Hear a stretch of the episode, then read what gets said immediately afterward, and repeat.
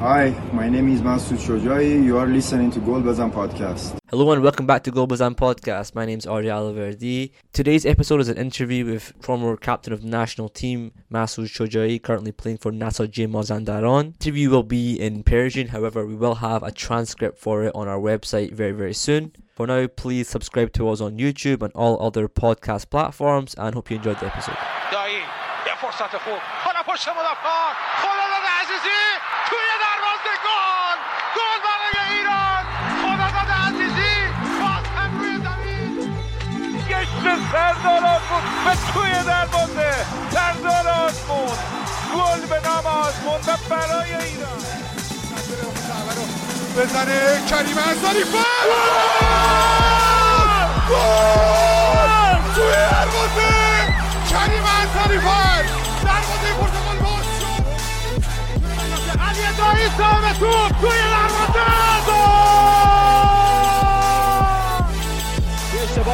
حرکت از کوچان نجات فرصت برای کوچان نجات توی دروازه گل برای ایران Lorient's corner. Shojay on the volley. There's the second goal for Iran. Masoud Shojay. That might be enough for the three points. بلند به روی دروازه یه فرصت برای شجاعی و توی دروازه گل برای ایران گل به نام ایران و برای مسعود شجاعی ایران دو بحرین صفر Que abre finalmente para Masud. Masud quiere desbordar a su pase. Iván Masud. Ahí va Masud. ¡Golazo! Bueno, bueno, bueno, bueno.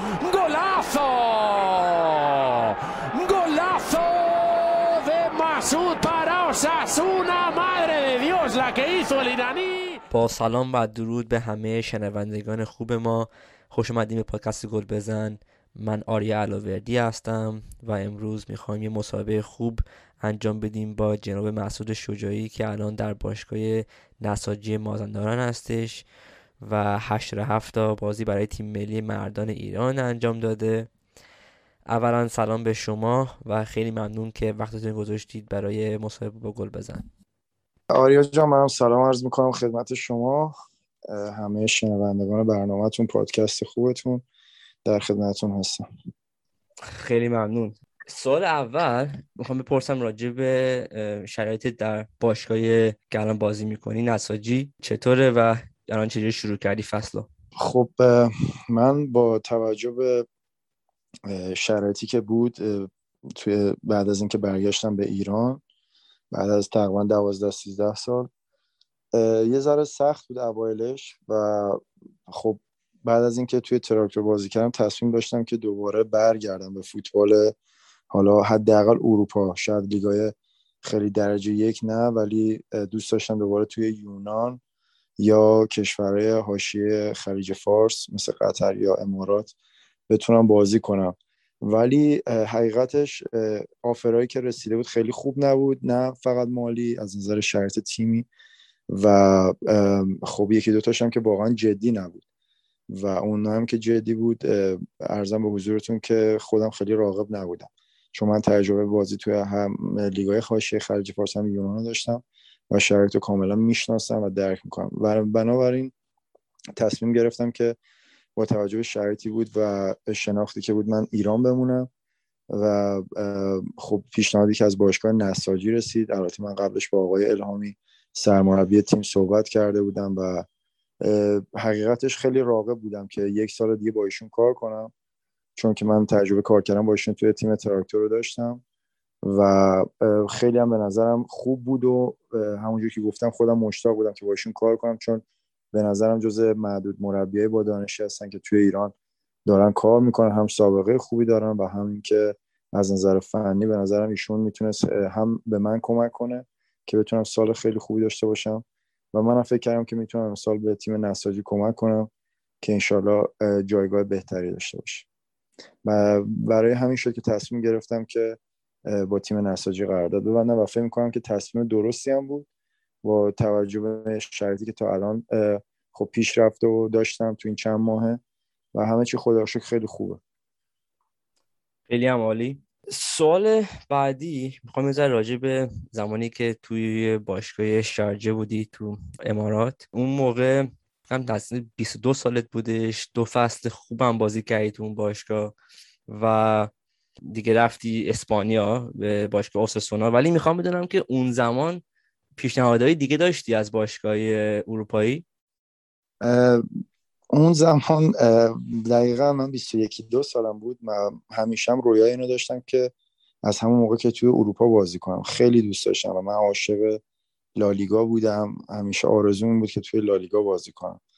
و خدا شکر که من فکر می‌کنم این کارماست دیگه. بالاخره اتفاق افتاد. چیزی که همیشه بهش فکر می‌کردم توی رویاهام همیشه توی لالیگا سر می‌کردم دیگه رویای فوتبالی این بود. ارزم به حضور شما که من اون سال دقیقا همون سال سال دومی بود که توی شارجه می‌خواد فصل شروع بشه.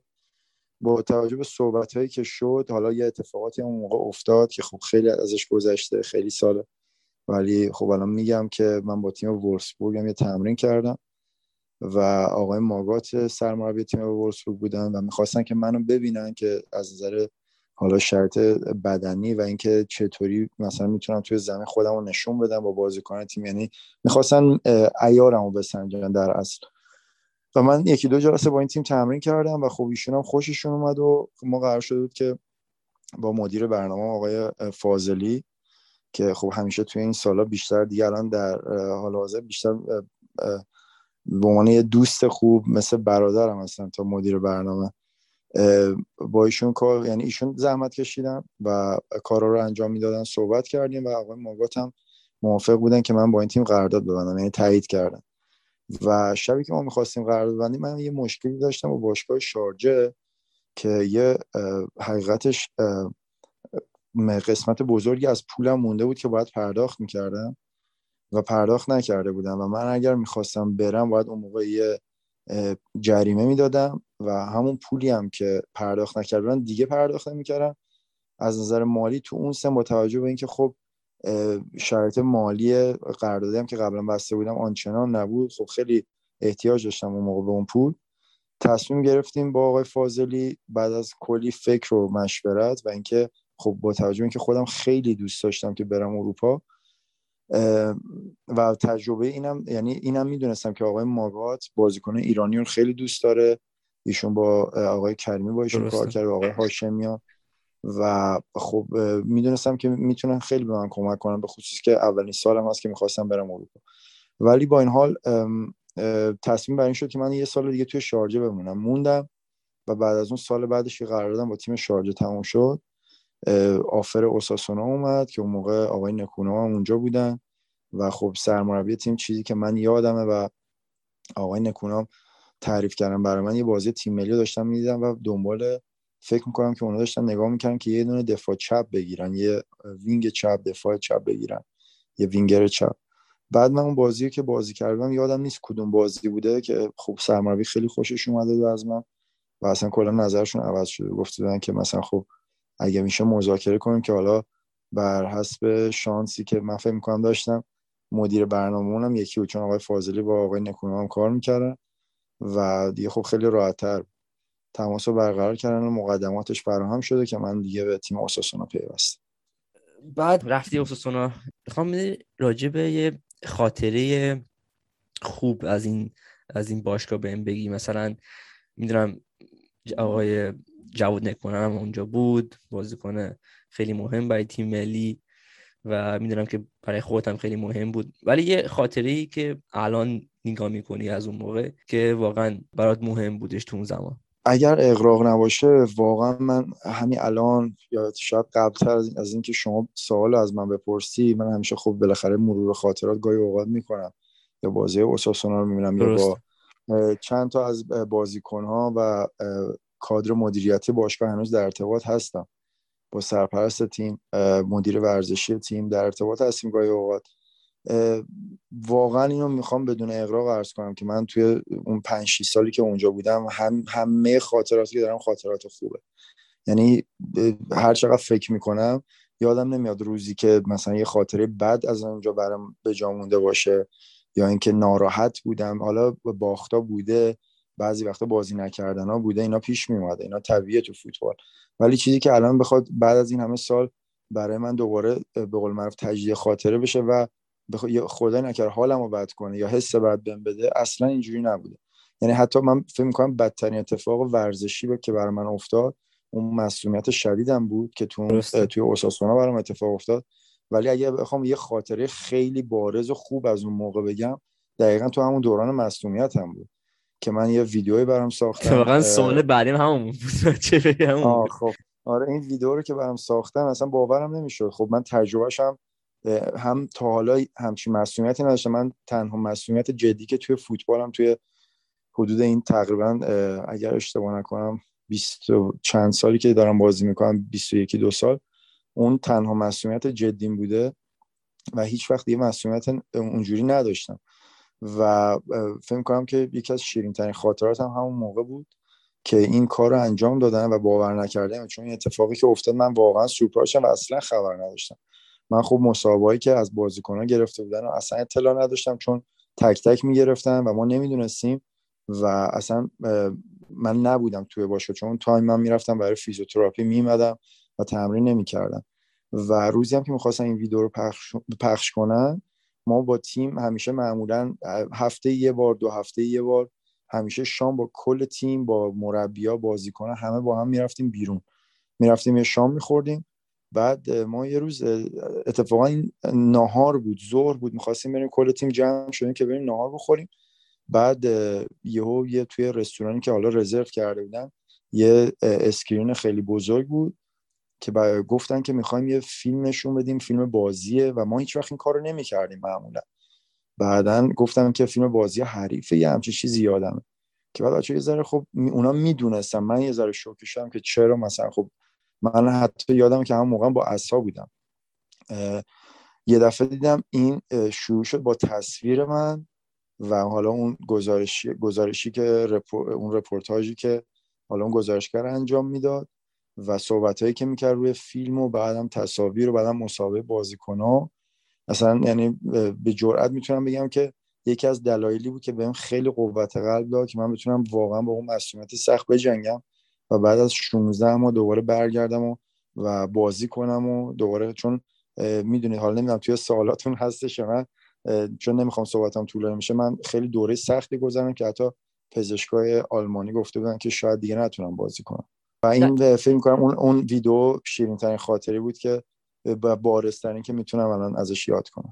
دقیقا چی بودش این مصومیت یه مصومیت از حالا اصطلاح پزشکیش که میگن فیفت متا انگشت که آره آره دقیقا دقیقا. اون انگشت استخونی که امتداد انگشت کوچیک روی پا میاد من اون یه استرس فرکچر داشتم که یه حالا یه ترک کوچیکه. حالا من اصطلاحات پزشکیشو میگم چون انقدر تکرار کردم فارسیش میگم میشه یه ترک موی خیلی ریز به اندازه یک نقطه بود که این پیش میاد بر اثر حالا فشار تمرینات و فشار بدنی زیاد شاید و این چیزا.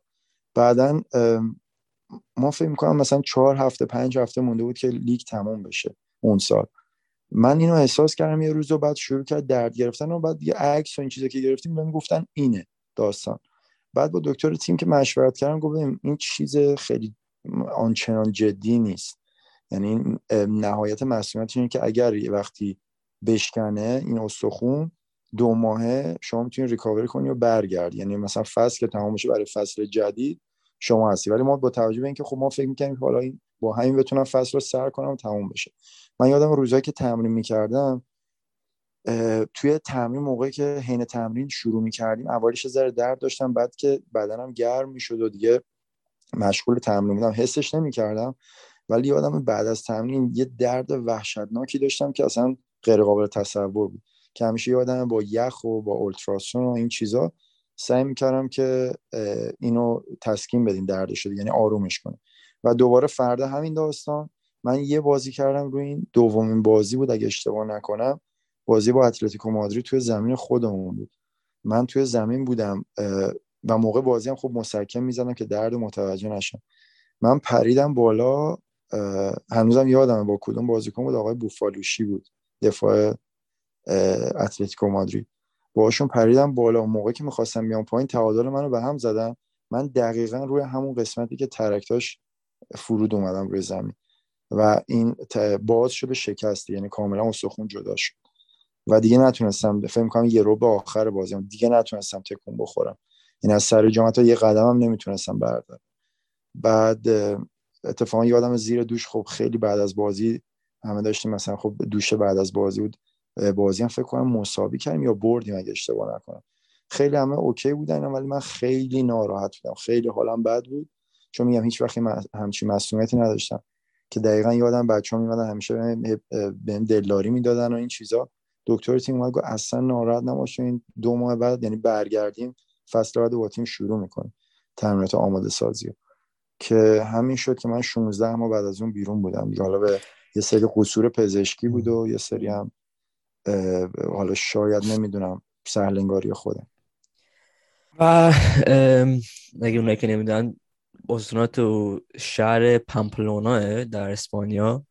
و شهری که معروف به بورانی آره. گاه بازی و می‌خوام بدونم که خب باید دوتا ایرانی مثل خودتو جواد نکنم چجوری بود زندگی کردن تو تو این شهر؟ چقدر جواد نکنم بهت کمک کردش تو, تو این مدت؟ مسلما من همینو می‌خواستم عرض کنم که حضور آقای نکونا کمک خیلی بزرگی برای من بود چون فکر کنم که جواد اون حالا ایرادات اشکالات اون سختی ها رو پشت سر گذاشته بود و یه کمک بینظیری برای من بود که بتونم اونجا هم با توجه به اینکه خب خیلی براشون آشنا نبود که یه بازیکن ایرانی حالا اون موقع توی اروپا به ندرت بود بازیکن بزرگی که اون موقع بودن بیشتر توی آلمان بودن درسته. و انگلیس و بعد از اونم که خب توی اسپانیا که هیچ وقت بازیکن ایرانی نبود. یعنی جواد اولین بازیکنی بود که توی اسپانیا حضور داشت. اولین بازیکن ایرانی. خیلی کمک بزرگی به من کرد. به خصوص اینکه من تازه وارد شده بودم از یه حالا لیگ مثل امارات می‌رفتم. لیگ سطح اول دنیا می‌خواستم بازی کنم. شرط تمرینی شرط زندگی تطابق دادن خودم با اون جب. میگم هیچ وقت این کمکش رو فراموش نمی کنم و من فکر کنم که بزرگترین کمک بود و خیلی من فکر کنم حتی با همه احترام من یک قدم از جواد آقای جواد نکنم جلوتر بودم چون آقای نکنم روزی که رسید خب همچین کمکی رو نداشت ولی من کمک ایشون رو داشتم و استفاده کردم از این. خب خیلی هم زود تونستم خودم رو به قول معروف وقف بدم با شرایط و با بچه ها دوست بشم. هرچند که اوایل مشکل زبان بود. و این یه مقدار مشکل ساز شده بود ولی بعد رفته رفته حالا یاد گرفتم زبان و کار کردیم با بچه ها دوست شدیم و اون جو صمیمی هم که توی تیم بود اینم نباید به قول معروف منکرش بشیم که خیلی کمک کرد که من خیلی خوب بتونم با بچه ها و با اون لیگ و با اون شرایط سخت سازگار بشم. خیلی بعد یه شهر کوچیکه و البته خوب از نظر کیفیت زندگی خیلی بالا جز شهرهای خوب اسپانیاست ولی از نظر جمعیتی شهر کوچیکه و خیلی هم انسانهای خوب محترم و دوست داشتنی داشت که من فکر می‌کنم اینم یکی دیگه از شانسای من بود که اولین سال حضورم توی اروپا توی همچین شهری باشم که با توجه به اینکه میگم خب ما یه تیم تیم بودیم که تقریبا فکر کنم اوساسونا تا اون سالی که من اونجا بودم نزدیک 15 سال بود که همیشه توی لالیگا حضور داشت. حالا با شرط سخت به قول تجربه کردم شرط سخت و پلی آف بازی کردم بعضی اوقات و پایین جدول بودن بالای جدول بودن یعنی همه همه جورش رو تجربه کردم. ولی هیچ وقت ما روی به قول معروف بد یا بی احترامی از سمت مردم هوادارا توی شهر که می اومدیم حالا برای خریدی برای گردشی چیز هیچ وقت ندیدیم. همیشه با روی باز و خیلی هم ما رو دوست داشتن به ما لطف داشتن و من فکر می‌کنم یکی دیگه از شانسایی بود که داشتم واقعا که خیلی بهم کمک کرد و من اصلا به جرئت می‌تونم بگم هیچ وقت اونجا تحت فشار نبودم. به جز همون اوایلش که رفته بودم خب اونم طبیعیه که می‌خواستم یه جوون 23 4 ساله که می‌خواد خودشو با حالا فوتبال سطح اول دنیا وقف بده فقط سختیش همون موقع بود که اونم به سرعت اتفاق افتاد.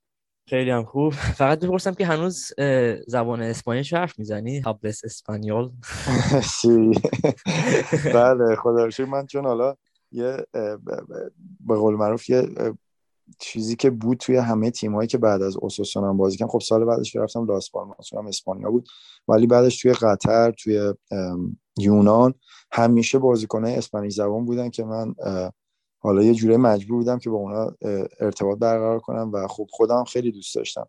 و به خاطر همین هیچ و حتی توی ایران هم که اومدیم توی تراکتور سازی ما بازیکن پرویی داشتیم که به یا برزیلی که حالا زبانشون پرتغالیه و نزدیکه. یعنی می‌تونستیم که راحت ارتباط برقرار کنیم و این خیلی بر من هم خوشایند بود. هم یه تمرینی بود که فراموش نکنم بود. خیلی عالی. بعد از از اون باشگاه رفتی باشگاه لاس پالماس دوباره تو اسپانیا تو لیگ دوشون. بعد رفتی قطر الشهانیا بعد القرافه بعد رفتی یونان با پانیونیوس و AEK Athens. بله. اونا الان بالاخره لیگاشون خیلی با هم فرق می‌کنه. نظرت روی این فرقا چیه؟ یعنی چقدر با هم فرق دارن و بین این سه تا لیگا چی چیزا یاد گرفتی که الان تو بازیت اثر می‌ذاره؟ ببین هر جا خب شرایط خاص خودشو داره مسلما خب اسپانیا انگلیس آلمان این سه تا لیگ جز top لیگ های دنیا هستن که واقعا انقدر بهت تجربه میدن انقدر اونجا چیزی یاد می‌گیری که بعدا توی لیگ های دیگه بازی کردن شرایط خیلی برای راحت تر می‌کنه. ولی من فکر کنم هر جا سختی خودشو داره. من حتی اون لیگ توی لیگ آدلانته که اسمش هست توی لیگ یک اسپانیا یعنی لالیگا نه با لاس پالماس که بازی می‌کردم. اونجا هم حتی خب من فکر می‌کردم از لالیگا هم خورده شاید راحت تر باشه ولی اونجا بازی یعنی ماراتونه 22 تا تیمن. بعد سفرها دورتره بازی ها سخت داره فشردگی خیلی بیشتره. و اونجا من یه تجربه خیلی عالی داشتم یه سال فوق العاده رو پشت سر گذاشتم با توجه اینکه خب من اون سال سال آخری که با اوساسونا قرارداد داشتم و تموم شد دقیقا همون سال بود که از مصونیت برگشته بودم و تعداد بازیایی که کرده بودم چشمگیر نبود و منتظر بودم گفتم شاید یه آفری از یکی از تیم‌های لالیگا بگیرم و دوباره ادامه بدم. ولی خب مسئولیت یه ذره منو عقب انداخت و مجبور شدم که آپشنایی که داشتم خب 6 7 تا تیم بودن که توی لیگ آدلانته بودن. که به من پیشنهاد داده بودن و اصلا من تقریبا می‌تونم بگم مثلا یه چیزی شاید اگه بخوام تخمین بزنیم 80 90 درصد با تیم زاراگوزا تموم کرده بودم که من برم اونجا چون مدیر ورزشی اسپورت دایرکتور اوساسونا رفته بود اونجا منو می‌خواستن. خیلی هم به من علاقه داشت. با مدیر برنامه صحبت کردم من داشتم می‌رفتم اونجا که توی دقیقا یادم حتی خونه ای هم که توی پامپلونا گرفته بودم تحویل داده بودم داشتم. و این روزهای آخر رو توی هتل بودم منتظر اینکه تکلیفم روشن بشه.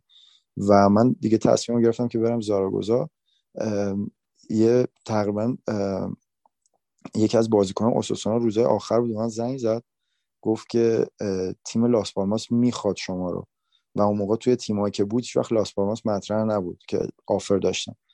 بعد من بهش گفتم خب من با اینا صحبت کردم و این چیزا. گفت که مربی می‌خواد باهات صحبت کنه خیلی دنبالتن و این یه نکته بود که همیشه از اون موقع من یاد گرفته بودم که خیلی هم برام مهم بود اینکه هر جایی می‌خوام برم نظر مربی روی من مثبت باشه یعنی مربی منو بخواد. یعنی بعضی جا خب پیش میاد توی فوتبال دنیا باشگاه بازیکنی می‌خواد. حالا البته توی لیگ لیگ‌های خیلی حرفه‌ای این کمتر این اتفاق میافته.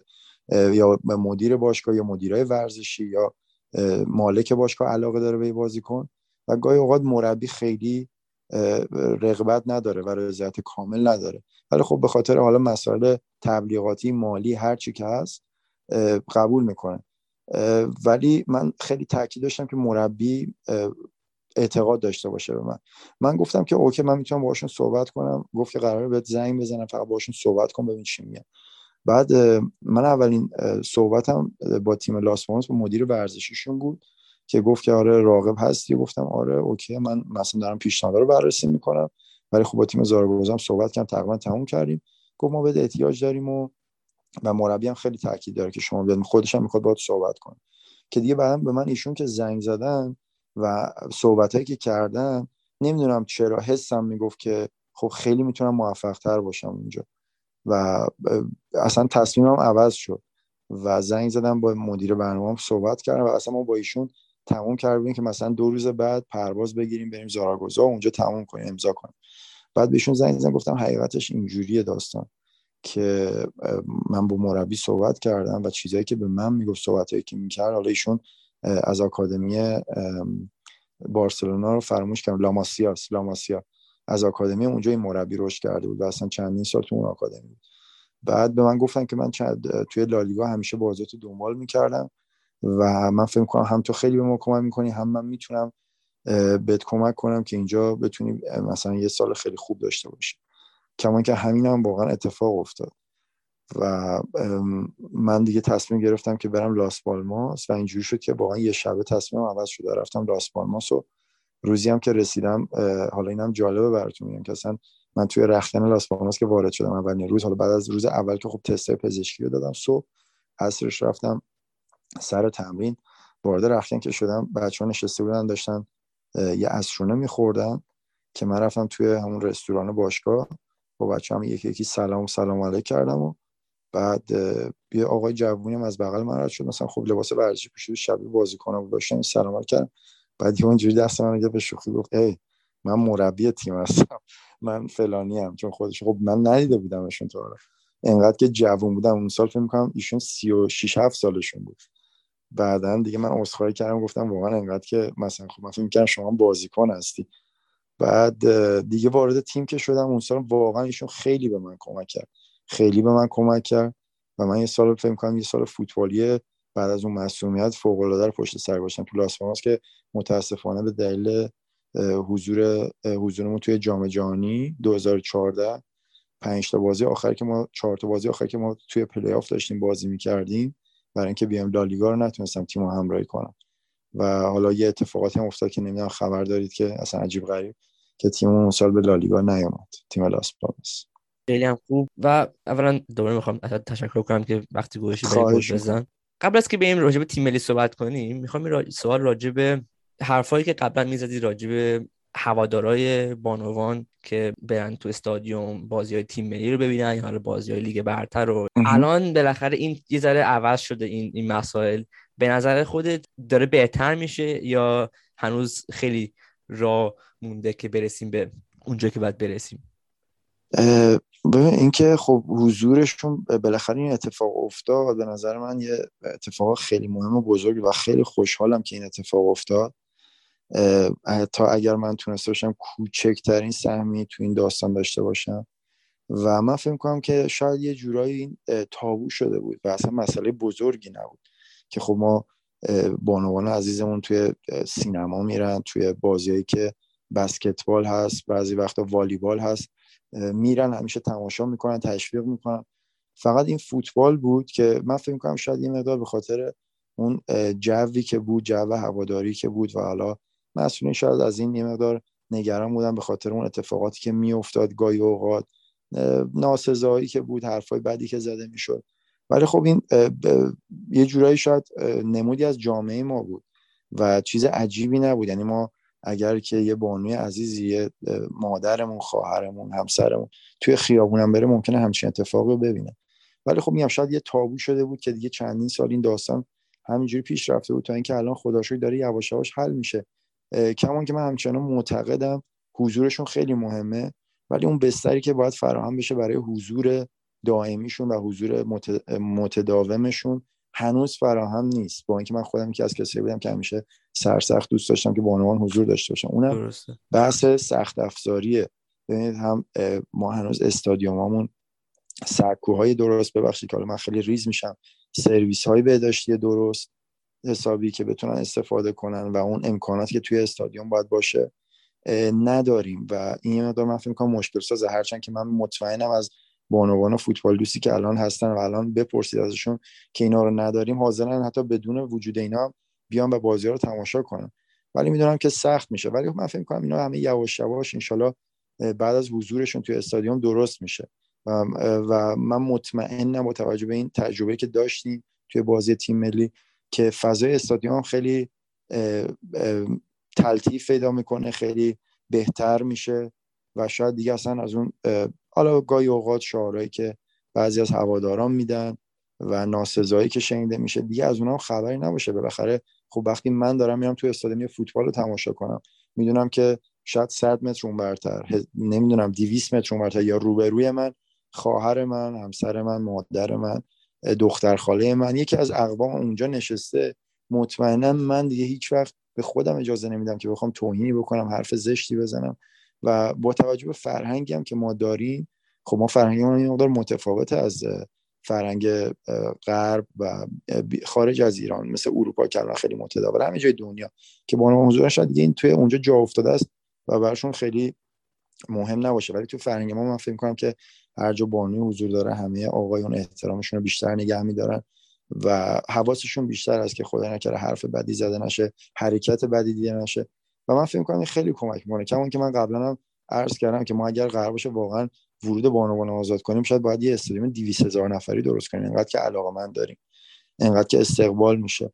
و من فکر می‌کنم که امتحان کردیم بد نبوده. همه چی هم عالی بوده. من فکر می‌کنم که اگر دوباره این اتفاق بیفته کمک خیلی بزرگی به ورزش ما می‌کنه به خصوص فوتبال. از نظر حتی درآمدی و اقتصادی هم هم خیلی امیدواریم دوباره پیش بیاد. حالا بریم راجع به تیم ملی صحبت کنیم. الان تو تیم نیستی ولی تیم داره خوب پیشرفت می‌کنه تو تو مقدماتی برای جام جهانی و الان یه بازی دیگه ببرن می‌رسن به جام جهانی قطر سال دیگه. الان نظرت رو شرایط تیم چیه؟ تیم که الان شرایط فوق العاده داره به نظرم خیلی خوب دارم بازی می‌کنم و من فکر می‌کنم که یه شانس بزرگی که تیم ملی ایران الان داره این که بازی کنن که در حال حاضر هستن و دارن بازی می‌کنن همه تو باشگاهشون توی بهترین شرایطشون بوده. و این اتفاق همیشه تکرار نمیشه. شاید مثلا خیلی از سالا بوده که ما بازیکن زیادی توی اروپا داشتیم یا بیرون از ایران بازی می‌کنن یا حتی داخل ایران ولی تایم نبود که همه با هم انقدر سرحال باشن تو تیمهاشون خوب کار کنن. و این اتفاق داره میفته و باید بهترین استفاده رو بکنیم. کما که این کار رو کردیم و خب نتیجهش هم این شده که تیم داره همه بازیاشو خوب بازی می‌کنه و با اقتدار می‌بره. البته خوب نباید حالا از به قول معروف زحمت های کادر فنی هم صحبت نکنیم و نادین نگیم اونم حتما دارن زحمتشون رو می‌کشن و توی این موفقیت نقش دارن. به نظر خودت بعد تو تیم باشی؟ ببین اینکه باشم یا نباشم من همیشه زم... تلاشمو می‌کنم که حضور داشته باشم و همیشه هم فکر می‌کنم تا زمانی که مفید هستم به بازی کردم ادامه خواهم داد. اگر که یه روزی احساس کنم که مفید نیستم و آن بازی کردم و مفید بودم برای تیمم چه تیم باشگاه چه ملی نداشته باشم مطمئن باشه اون روز من خودم خدافزی می‌کنم و دیگه ادامه نمیدم. ولی با توجه به شرایطی که الان هست شرایط بدنیم روحیم فنی خودم مطمئنم که می‌تونم کمک کنم. حالا اینکه کادر فنی نظرش چی باشه اون دیگه بحثش فرق می‌کنه و اونها باید نظر بدن و سرمربی تیم که من می‌تونم کمک کنم یا نه. در مورد در مورد اینکه من می‌تونم کمک کنم بهتره که میگم شاید حالا من چون در حاضر به قول معروف در خدمت باشگاه نساجی هستم می‌تونید از مربی این تیم بپرسید که من می‌تونم کمک کنم مطمئن ایشون هم آدم روکی هستم و اگر که فکر می‌کردن که من نمی‌تونم کمک کنم هیچ خوب نمی‌خواستن که من اونجا باشم سال بعدی می‌خوام راجع به جام جهانی 2006 صحبت کنم تو آلمان و بله. اینکه خب خودت جلوی آنگولا فکرم یه بازی کرد کم دقیقه 13 اومدی تو بازی و به نظر مثلا حالا حالا راجبش خیلی حرف شده مثلا راجب مربی و بازیکن و اینا. به نظر خودت چرا ما نتونستیم به اون صدی که همه به نظرشون بود بعد بازی می‌کردیم به بازیکنایی که داشتیم تو اون تیم چرا ما به اون صد نرسیدیم؟ من فکر می‌کنم که شاید یه مقدار الان خب این همه سال گذشته و دارم در موردش صحبت می‌کنم و خب اینا همش تجربه است. من الان که نگاه می‌کنم با توجه به تجربه که الان دارم سن سالی که دارم و تجرباتی که توی فوتبال داشتم من فکر می‌کنم یه مقدار اون تیم منسجم تر بود یه مقدار مدیریتش بهتر بود اون تیم حتما نتیجه می‌گیره ولی اینم در نظر داشته باشه دقیقا برمیگردیم به همون صحبت من. تو اون تایم ما بازیکنان خیلی بزرگ و خوبی داشتیم تو تیم و حتی بیرون از ایران لژونر بودن. ولی خب مثلا اگه یادتون باشه آقای کریمی از این مسئولیت شدید برگشته بود و هنوز آمادگی 100 درصد رو نداشتن ولی اینکه خودشون چند بار اینا ازام کرده بودن توی مسابقهشون. میگم شاید مثلا برخی مسائل اینجوری آقای هاشمی یادمه که حتی بازی با آنگولا که تعویض شدن و من رفتم به جاشون به خاطر مسئولیت کمرشون بود. میگم اینا اون تایمی بود که خب همه آمادگی صد درصد نداشتن. و یکی دیگه از دلیلش هم همونی که عرض کردم شاید اگه اون تیم ذره منسجم تر بود و مدیریت بهتری می‌شد شاید به, به جرات می‌تونم یکی از بهترین تیم‌های ایران توی ادوار مختلف بود توی تاریخ. بعد زمان کارلوس کیروش می‌خوام بپرسم که بازیکنی بودی براش که اعتماد زیاد به داشتش و همیشه بالاخره کاپیتانش بودی تو جام جهانی 2018 می‌خوام بدونم که چه چیزایی آقای کارلوس کیروش بهت گفتش که مثلا می‌دونستی که اعتماد بهت داره. من واقعا هیچ وقت صحبت خصوصی یا مستقیم من نمی‌کردم چون اصلا این عادت رو نداشتم معمولا. که مثلا میگم اگر از یه بازیکنی خوششون میاد یا اعتقاد دارم بهش بخوام مستقیم اینو بهش عنوان کنن ولی خب توی رفتارشون می‌تونستم اینو بفهمم. من سعی کردم اون چیزی که تو بیرون از زمین و, و داخل زمین می‌خواستن اجرا کنم. و همه همینجوری که فکر می‌کنم همه می‌دونید مهمترین دلیل برایشون نظم بود. نظم و انضباط بود چه داخل زمین چه بیرون. حالا نظم تاکتیکی بود در داخل زمین. و بیرون هم از نظر شخصیتی برایشون خیلی مهم بود که بازیکن منظم باشه و دیسیپلین داشته باشه. من همیشه سعی می‌کنم اینو رعایت کنم و اون نکاتی هم که توی زمین می‌خواستن انجام بدم. و ایشون همیشه به من لطف داشتن. خب من اینو از رفتارشون میفهمیدم ولی هیچ وقت مستقیم به من نگفتم من فقط سعی می‌کردم که دقیق بشم رویشون و چیزایی که می‌خوان رو انجام بدم. همین. صد درصد. و جام جهانی 2004 تو برزیل الان نگاه می‌کنی به اون زمان چی به ذهنت می‌رسه؟ فکر کنم مثل همه فوتبال دوستان و مردم ایران یه افسوس بزرگ به خاطر اینکه ما شانس اینو داشتیم. که من فکر کنم توی حتی اون جام جهانی هم بتونیم به دور بعد صعود کنیم به مرحله بعد. ولی حالا خب البته واقعا قرعه آسونی نبود. چون که اون موقع تیم بوسنیا یه تیم خیلی قوی بود بازیکنان خیلی خوب قوی خوبی داشت و بزرگ تو تیم های مطرح دنیا بازی می‌کردن و هم آرژانتین. ولی خب با توجه به نتایجی که رقم خوردم اون اتفاقی که بازی با آرژانتین افتاد شاید چیزی که الان خاطرم هست فقط افسوس اینو می‌خورم که چرا وی آر اون موقع نبود که اگر بود شاید ما می‌تونستیم بازی با آرژانتین رو با سه امتیاز بیایم بیرون و بتونیم با روی بیشتر و بهتر بازی بوسنیا رو اداره کنیم و به مرحله بعد صعود کنیم. بعد میبردی اون بازی رو جلو آرژانتین نظر ما با, با موقعیتی که داشتیم با اون پنالتی 100 درصدی که حتی من فکر کنم به وی آر هم احتیاجی نبود. میگم حالا من نمی‌خوام که اصلا قضاوت کنم کسی چون بدم میاد از این کار. ولی من همیشه با خودم میگم با توجه به اتفاقاتی که تو فوتبال دنیا میفته میگم که خب مسلما برای اسپانسرها برای برای مسئولین برگزاری بازی ها خیلی جذابتره که ببخشید این حالت عرض می‌کنم که تیم ملی آرژانتین با ستاره مثل مسی داره بره مرحله بعد تا اینکه ایران بره و آرژانتین حذف بشه.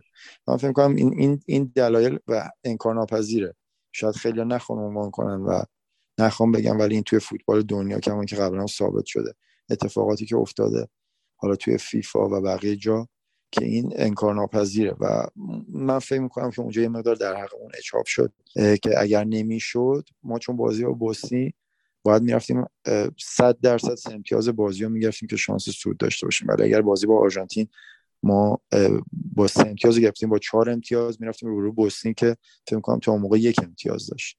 از بازی نیجریه.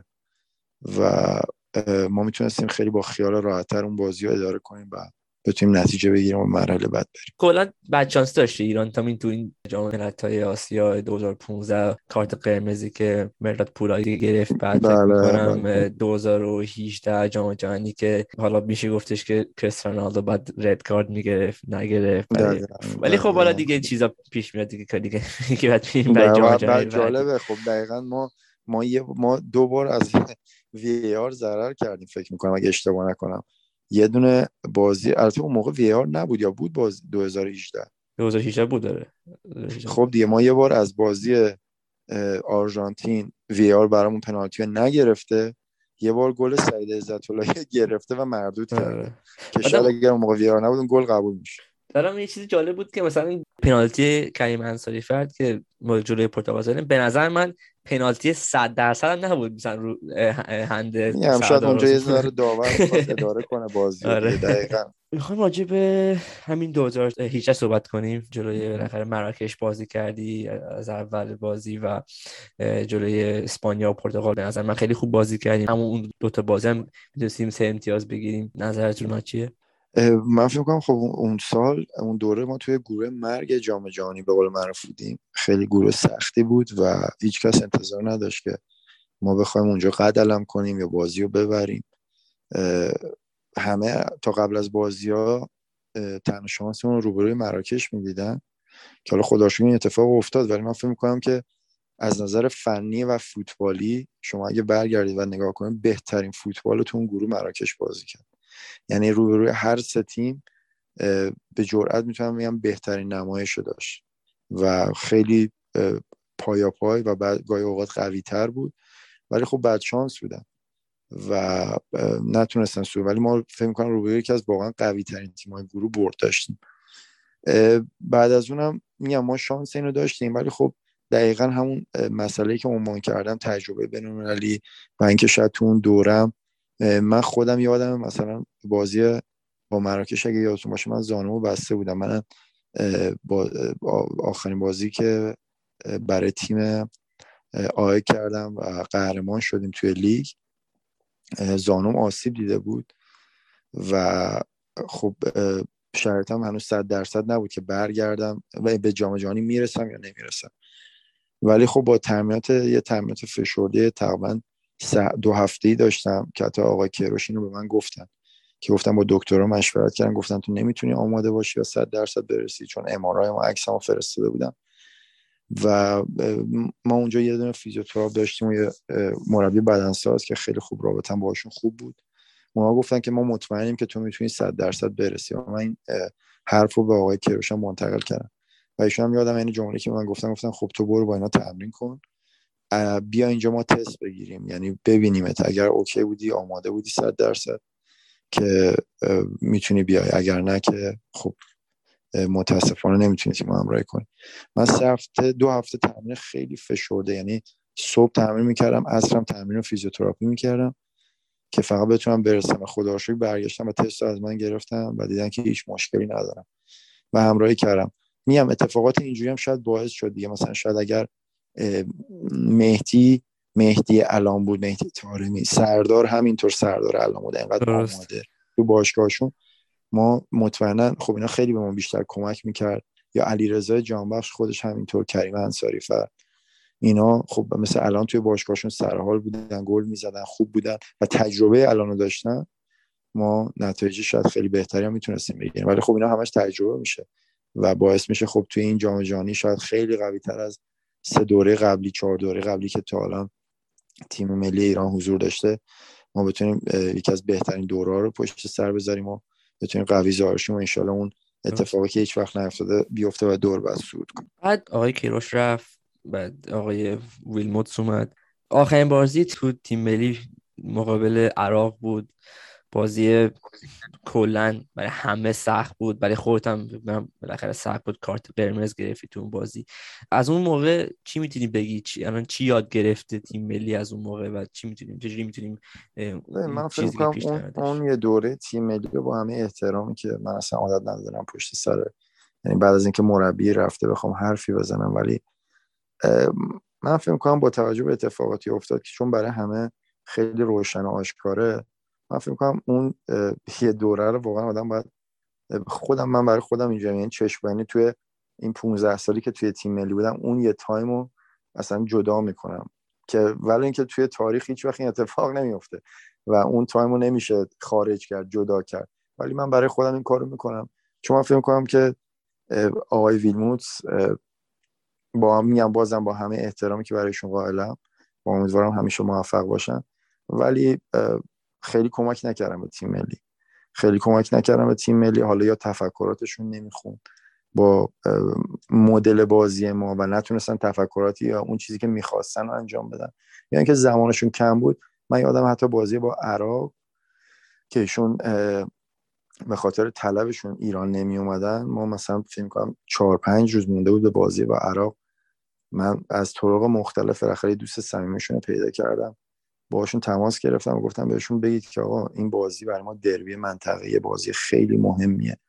و برای مردم حتی به غیر از اینکه شرط تیم ملی حالا برای سود به جام جهانی برای مردم خیلی مهمه این بازی. و لطف کنم بیان و مشکلات مالی طلبشون هر شد بذارم برای بعد از این بازی رسیدگی کنم که خیلی سفت و سخت پیغام ایشون رو به من گفتن که نه گفتن که این بار دومه که تکرار میشه. و من اگه طلبو نگیرم نمیام.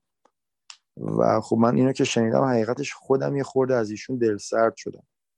که خب رفتار مثلا میگم آقای کیروش رو دیده بودم تو طول این هشت سال که با توجه کم های بیشماری که بود ولی چقدر سفت و سخت پای تعهدشون وایستاده بودن حالا خیلی وقتا پولشون خودشون دستیاراشون به غیر از اون کم که توی تیم بود پول بازیکن و پاداش بازیکن نبود. ولی در آخر می‌گفتن همیشه حرفشون بود که ما نمی‌تونیم پاپس بکشیم. باید بریم قویتر بجنگیم بازی کنیم نتیجه بگیریم که بتونیم حرفمون رو به کرسی بشونیم که بتونیم حرفمون رو بزنیم حرفمون شنیده بشه. و همیشه این شعارشون بود و ما می‌رفتیم هر حتی با میام توجه به مشکل می‌رفتیم هر بازی خیلی بهتر از قبلم کار می‌کرد.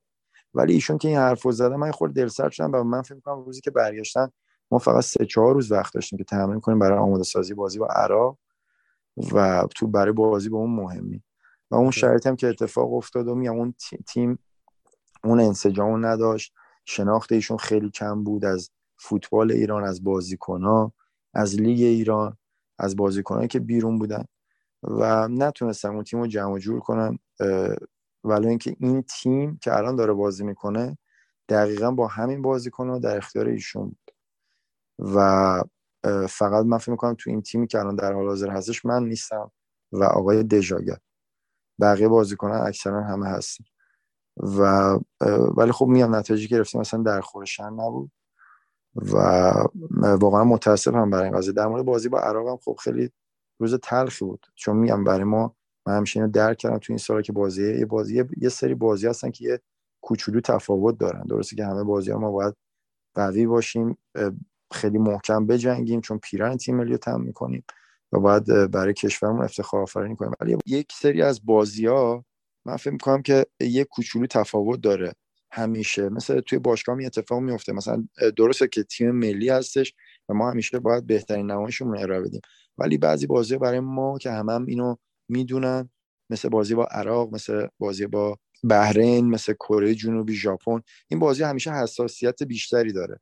و اونا هم این حس رو به ما دارن که باید تو این بازی حتما برنده باشن بیشتر بجنگیم و من اون میگم اون روز بازی برای روز تلخی بود که چون هم دوست داشتم که ببریم هم, هم این که خب اون اتفاق بعد برام افتاد که کماکان اعتقاد دارم که بازم میگم با همیشه احترام قائل بودم ولی اشتباه صد درصد چون کارشناسم اینو عنوان کردم اشتباه داور بود که من اخراج کرد و به خصوص روی کارت دوم ولی خب دیگه گذشته و کاریش هم نمیشه کرد دیگه و این هم تجربه شد که بعدا بتونیم هم من هم تیم ملی ازش استفاده کنیم. به تراکتور صحبت کنیم برگشتی به لیگ برتر ایران. باشگاه خیلی تاریخدار تو تو ایران و بازیکن خیلی خوب آوردن مثل اشکان دژارگر احسان های صفی رشید مظاهری بازیکن که تیم ملی بودن و به نظر این این موقع تو تبریز چجوری بود؟ ببین خب من می‌دونستم که موقع که جایی رسید که باید قرارداد امضا می‌کردم مشورت کردم با یه سری از دوستانی که بودن اونجا. خب من فکر کنم که تقریبا شاید نمی‌تونم بگم 100 درصد ولی 80 90 درصد بازیکن‌های تیم ملی یه بار توی تراکتور یه فصل یعنی یه نیم فصل حتی حضور داشتن. مرداد پورادی کریم انصاری فرعلی کریمی جواد کاظمیان. بازیکن که حالا باشون در ارتباط بودم صحبت کردیم و می‌دونستم که تیم خیلی بزرگه خیلی هوادار داره خیلی هوادار داره خیلی خواهان داره طرفدار داره و کار سختیه. به خصوص اینکه من بعد از این همه سال برمیگشتم دوست داشتم که وقتی برمیگردم توی شرطی باشم که توی آرامش باشم. دور از اون هیاهوی فوتبال ایران اون حاشیه‌ای که هست که شاید هیچ جای دنیا نباشه و فقط توی ایران هست. دوست داشتم اینجا آرام آروم باشه که بتونم کارم انجام بدم به بهترین نحو خیلی خوشحالم. من هیچ وقت به خاطر انتخابی کردم هیچ وقت ناراحت نبودم. همیشه خوشحالم و راضیم که اون دو سال و نیم تقریبا سه سال تجربه کردم اونجا. مشکلات خودشو داشت ولی خاطرات خیلی شیرین و خوبی هم با تیم با مردم اونجا با مردم آذربایجان طرفداران تیم داشتم که هیچ وقت فراموششون نمی‌کنم. و همیشه توی قلب من هستم و براشون آرزوی موفقیت می‌کنم. خیلی هم عالی. خب بریم به سوالای آخر. این مصاحبه سوالا رو از هواداری گرفتیم و سوال اول از اندرو میادش. می‌خواد بدونه که بهترین بازیکنی که جلوش بازی کردی کی بوده؟ آخه این سوال یه مقدار کلیه. اولا که یه سلام بکنم به ایشون. امیدوارم که خوب باشن. به خاطر اینکه خب بازیکن که مقابل من معمولا با دفاع تقابل یک مقابل یک داشتم. یعنی وان اگنس وان بوده که حالا می‌تونم بگم. ولی خب مسلما من روبروی مسی رونالدو که بازی کردم دو تا غیر قابل انکارن. جز بهترین بازیکنهای دنیا که آدم نمی‌تونه بگه خب اسم اینا رو نیاره. مسلما اینا بودن. زلاتان ابراهیموویچ. ولی من بازیکنی که روبروش بازی کردم و لذت بردم و سختم بوده حالا بغیر از دفاع ها که آقای پویول بوده واقعا خیلی دفاع بی‌نظیری بود. من فکر کنم اینیستا بود که من خودم هم سخت بود بازی کردنش و هم از بازی کردنش لذت میبرادم و این اتفاق برای من افتاد. سوال بعدی از وان من آرمین میادش می‌پرسه که الان تو تیم ملی یا تو کل فوتبال ایران یه بازیکنی که واقعا فکر می‌کنی می‌تونه به تیم ملی کمک کنه سالهای آینده کیه؟ الان بازیکنایی که هستن خب من فکر کنم یه نفر نیست. الان عرض کردم یه بارم مهدی طارمی علیرضا جانبخش با توجه به سن و سالی که دارن سردار آزمون سعید عزت و تج... و علی قلی زاده با توجه به سن و سالی که دارن و جایگاهی که الان توی تیماشون دارن من فکر می‌کنم آینده درخشانی دارن و خیلی می‌تونن کمک کنن. ولی من فکر می‌کنم الان بارسترین مهدی طارمی با توجه به عملکردی که تو باشگاهش و تیم ملی داشته که می‌تونه سالهای سال بدرخشه و یه نقطه قوت باشه برای ما توی تیم ملی. بازیکن جوونی به ذهن میادش؟ جوون تر از بعد آره مثلا آره. الان من یه موضوعی که می‌خواستم مطرح کنم که خب ما به خاطر شرایطی که توی فوتبال ایران هستش و همه باشگاه ها یه جورایی که خب این اتفاق برای باشگاه بزرگ توی دنیا میفته مثل رئال مادرید مثل بارسلون مثل منچستر سیتی که بازیکنه آماده رو می‌خرن استعدادا رو تلنت ها رو می‌گیرن. ولی ما متاسفانه توی فوتبال ایران الان این اتفاقی که همه باشگاه همین می‌خوان. و دیگه اون اتفاقی که توی سالهای گذشته میافتاد بازیکنهای پایه تیمهای پایه رو اهمیت می‌دادن. بازی توی تیمهای لیگ پایه خیلی قوی بود خیلی داغ بود رقابت ها و از اونجا بازیکنهای خوبی در می اومدن می‌تونستی استعداد کشف کنی تلنت های خوبی می اومدن بیرون که بعد از چند سال بازی کردن توی تیمای بزرگ سالان میتونستیش اینا رو ترانسفر کنی به تیم ملی کمک کنن خیلی این کمک می‌کرد. ولی الان با توجه به شرایطی که هستش که اصلا لیگ لیگ های تیم های پایه اصلا اهمیتی نداره. خیلی ضعیف شده. و دیگه فقط بازیکن باشگاه منتظرن که یه بازیکن توی تیمی خوب بازی کنه به خصوص باشگاهی که خب پول بیشتری دارن یه بازیکن آماده رو بخرن. کسی دیگه وقت نمی‌ذاره برای اینکه بخواد بره یه هزینه کنه وقت بذاره مربی های درجه که خوب بگیره برای تیمای پایش که از اونجا استعداداشو بتونه خودش بیاره بالا توی تیم اولش استفاده کنه و بعدم ترانسفر کنه. که من فکر می‌کنم که این جز ابتدایی ترین اصولیه که توی فوتبال توی دنیا رعایت میشه. به خاطر همینم الان شما آقای سلمانی من فکر کنم یک بار روبروی ایشون توی سپاهان یه بازی دوستانه کردم اگه اشتباه نکنم. یکی دو بار روبروی ایشون توی با چون با سپاهان بازی کردیم حتما ایشون بودن. من یه, یه تقریبا هایلایتی از بازی تیم ملی امید دیدم. بازیکن خیلی خوبی هم ولی ما باید اینو فراموش نکنیم که ما توی ادوار گذشته حداقل توی این 10 15 سال بازیکن فوق العاده خوب فوق العاده خیلی خوب داشتیم که اومدن تا یه مقطعی رسیدن که همه می‌گفتن این مثلا میشه علی کریمی میشه علی دایی میشه مهدی مهدوی کیا. اینا میشه وحید هاشمی. اینا میشه خداداد عزیزی. یعنی همه اینا امید داشتن که اینا بیان با جای بزرگای تیم ملی رو بگیرن. بعد یه دفعه یه جایی میان استاپ می‌کنن. دیگه بیشتر از اون رشد نمی‌کنن. به خاطر اینکه خب اون زیر, سا... زیر ساختا نیست اون امکانات نیست اون توجه نیست. به خاطر ما میگم زود نباید قضاوت کنیم. امیدوارم که این اتفاق برای ایشون بیفته و همچنین بازیکنان که الان دارن بازی می‌کنن جوونن همسن ایشون توی تیم ملی امید توی باشگاه. ولی میگم اینی که خب ما به خاطر اون فرهنگی که داریم یاد نمیدیم به بچه های کم سن و سالترمون توی تیمای پایه که چجوری زندگی کنن چجوری تمرین کنن زندگی حرفه چیه. متاسفانه بعضی یه تایمی این استوب میشه و این استعداده میسوزه و ما می‌بینیم که خب الان تا پارسال توی لیگمون به جرأت می‌تونم بگم بهترین یعنی پنج تا بازیکن top لیگمون بالای سی سال بودن. اگر شما میگید نه رجوع کنید و به من بگید.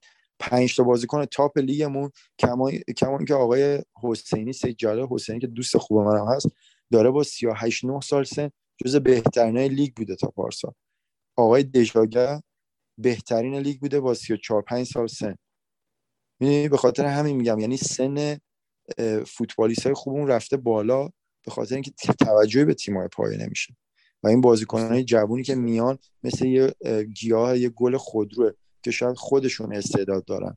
خودشون سعی کردن تلاش کردن که این استعدادشون نشون بدن. میان یهو مثلا توی تیم بزرگسالان که می‌رسن یه جایی استاپ میشن. می‌دونی به خاطر همینم ما می‌بینیم که هی کمتر و کمتر میشه این استعدادهای جوونی که میان. ما الان بازیکنی داشتیم که توی حداقل این 6 7 سال اخیر که توی سن مثلا 17 18 سالگی ما بگیم این مثلا تلنت این پدیده است استعداد که می‌تونه برای تیم ملی بازی کنه که توی لیگ خیلی خوب بوده خیلی کم شدن ما مثلا من خودم که شروع کردم 17 سالگی توی لیگ بزرگسالان توی تیم صنعت نفت بازی می‌کردم و بعد توی 18 سالگی به تیم ملی دعوت شدم. همچنین با من حالا یه خورده بزرگتر آندو تیموریان بود مشتبه جباری بود خسرو هیدری بود همه اینا بودن. یعنی می اینا اون موقع مثلا ما بازیکن جوونی بودیم که توی همچین مثلا 18 19 20 به تیم ملی دعوت می شدیم و بازی می کردیم. ولی الان این اتفاق خیلی کم میفته به خاطر اینکه میگم اون دیگه زمین های خاکی نیست دیگه اون نمیگم اینا عیبا اینکه الان چمن مصنوعی شده الان ولی خب عواقبش هم این میشه. نسل عوض شده اینو متوجهم درک می‌کنم. ولی خب باید ولی ما چون نتونستیم استفاده درست بکنیم از تکنولوژی عاقبتش این شد که استعدادمون میسوزن ما زمین های خاکی اصلا برچیده شد دیگه اصلا تعطیل شد شد چمن مصنوعی. ولی تو همون چمن مصنوعی توی محلات می‌بینید مثل قدیما که همیشه گل کوچیک بود زمین خاکی همیشه شلوغ بود. آخر هفته قلقله بازی ها برگزار شده همچین اتفاقی میفته نه دیگه نمیفته ولی خب چیزی جالب گفتی الان چون مثلا من تو کشور یوکی زندگی می‌کنم بله. بازیکن جوان رو می‌بینم اینجا مثلا بازی می‌کنن. می‌گفتی مثلا طرز زندگی کردن رو یاد بگیرن. نه فقط فوتبال بازی کردن. خود. چجوری مثل یه فوتبالی زندگی می‌خوای بکنی؟ برای اون زندگی بین مثلا باید آموزش ببینم بله خیلی مهمه. مسلما همینطور. من من همیشه به بچه‌ای که جوانتر هستن گاهی اوقات سوال می‌کنن ازم. همیشه بهشون میگم. میگم که ببین واقعا اینو به جرئت می‌تونم بگم که پنجاه درصد این که یه, یه بازیکنی ستاره میشه داخل زمینه پنجاه درصدش زندگی خارج از فوتبالشه. که چجوری استراحت کنه چجوری تغذیهش رو رعایت کنه چجوری خوب زندگی کنه سالم زندگی کنه. چون که وقتی شما این ستا رو که جز اصلای مهم رعایت کنی با توجه به رفتار و آداب معاشرت حرفه‌ایت احترام به بزرگتر به کلا به همه آدما اینو اینو اینا رو یاد بگیری شما صد درصد با توانایی صد درصد میاد تو میای توی زمینه تمرین و بازی. حالا کافیه که شما یه مقدار استعداد بالا باشه. خیلی راحت می‌تونی اونو پرورش بدی شکوفا کنی که توی 18 19 سالگی بشی یه یه تلنت بزرگ بشه یه بازیکن خوب. یعنی اینا خیلی مهمه ولی متاسفانه ما همه ویترین رو الان می‌بینن. همه می‌بینن ا مثلا مهدی طارمی الان داره توی پورتو بازی می‌کنه. ولی نمی‌دونن که از کجا شروع کرد چقدر سختی کشید چقدر سعی کرد خوب زندگی کنه سالم زندگی کنه تا به اینجا برسه. به خاطر من همیشه اینو میگم میگم واقعا 40 50 درصد اگه اقراق نباشه بیرون زمین مهمه که بازیکن بتونه چقدر رشد کنه. صد درصد. دوباره خیلی ازت ممنونم. خواهش می‌کنم و حرف آخری داری؟ نه من فقط می‌خواستم که تشکر کنم از شما و همچنین اینکه امیدوارم که فقط چیزی که من دارم می‌بینم اینکه من فکر می‌کنم این مدار فوتبالمون متاسفانه متاسفانه. دوست نداشتم اینو بگم برای چون پرسید میگم. یعنی حرف آخر می‌خواستی چون واقعا حرف دیگه نیست ولی این چون مهمه میگم. اینکه یه مقدار فوتبالمون حال و روزش خوب نیست و رو به افوله و امیدوارم که با توجه به نتیجه که تیم ملی می‌گیره و حضور تیم توی جام جهانی که این اتفاق انشالله بیفته یه مقدارم این لیگمون و فوتبالمون سر پیدا کنه. و در آخرم این توجه به فوتبال تیم های پایه است. به بچه های نوجوان جوان که اینا آینده ساز این مملکت هم ورزشن که باید بهشون توجه بشه. اگه ما فقط بخوایم معذرت می‌خوایم این اصطلاح به کار می‌برم که آماده خور باشیم یه بازیکنی برسه به سن 20 و چند سالگی و ما ببینیم خوبه بخریمش بیایم استفاده کنیم یکی دو سال سه سال. بعد حالا یه پولی ازش در بیاریم ترانسفر کنیم یا اگر نه خدافظ خدافظ. این این چیزیه که نتیجهش میشه این که الان ما دیگه نداریم بازیکنی که ببینید توی 18 سالگی یه دفعه پدیده لیگ میشه. توی 19 سالگی بازیکن داریم پدیده لیگ میشه.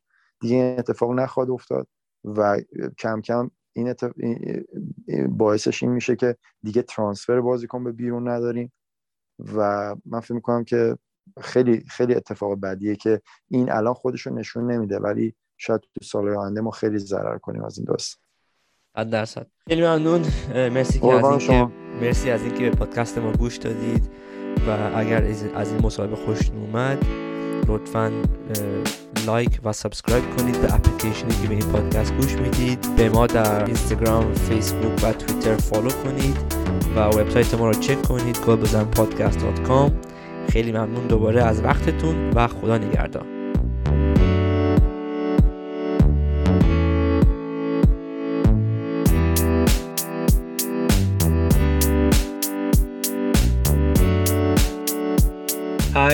Saman Godus. Uh, I'm playing for the Iranian national team and Brentford Football Club, and you are listening to Golbezan podcast.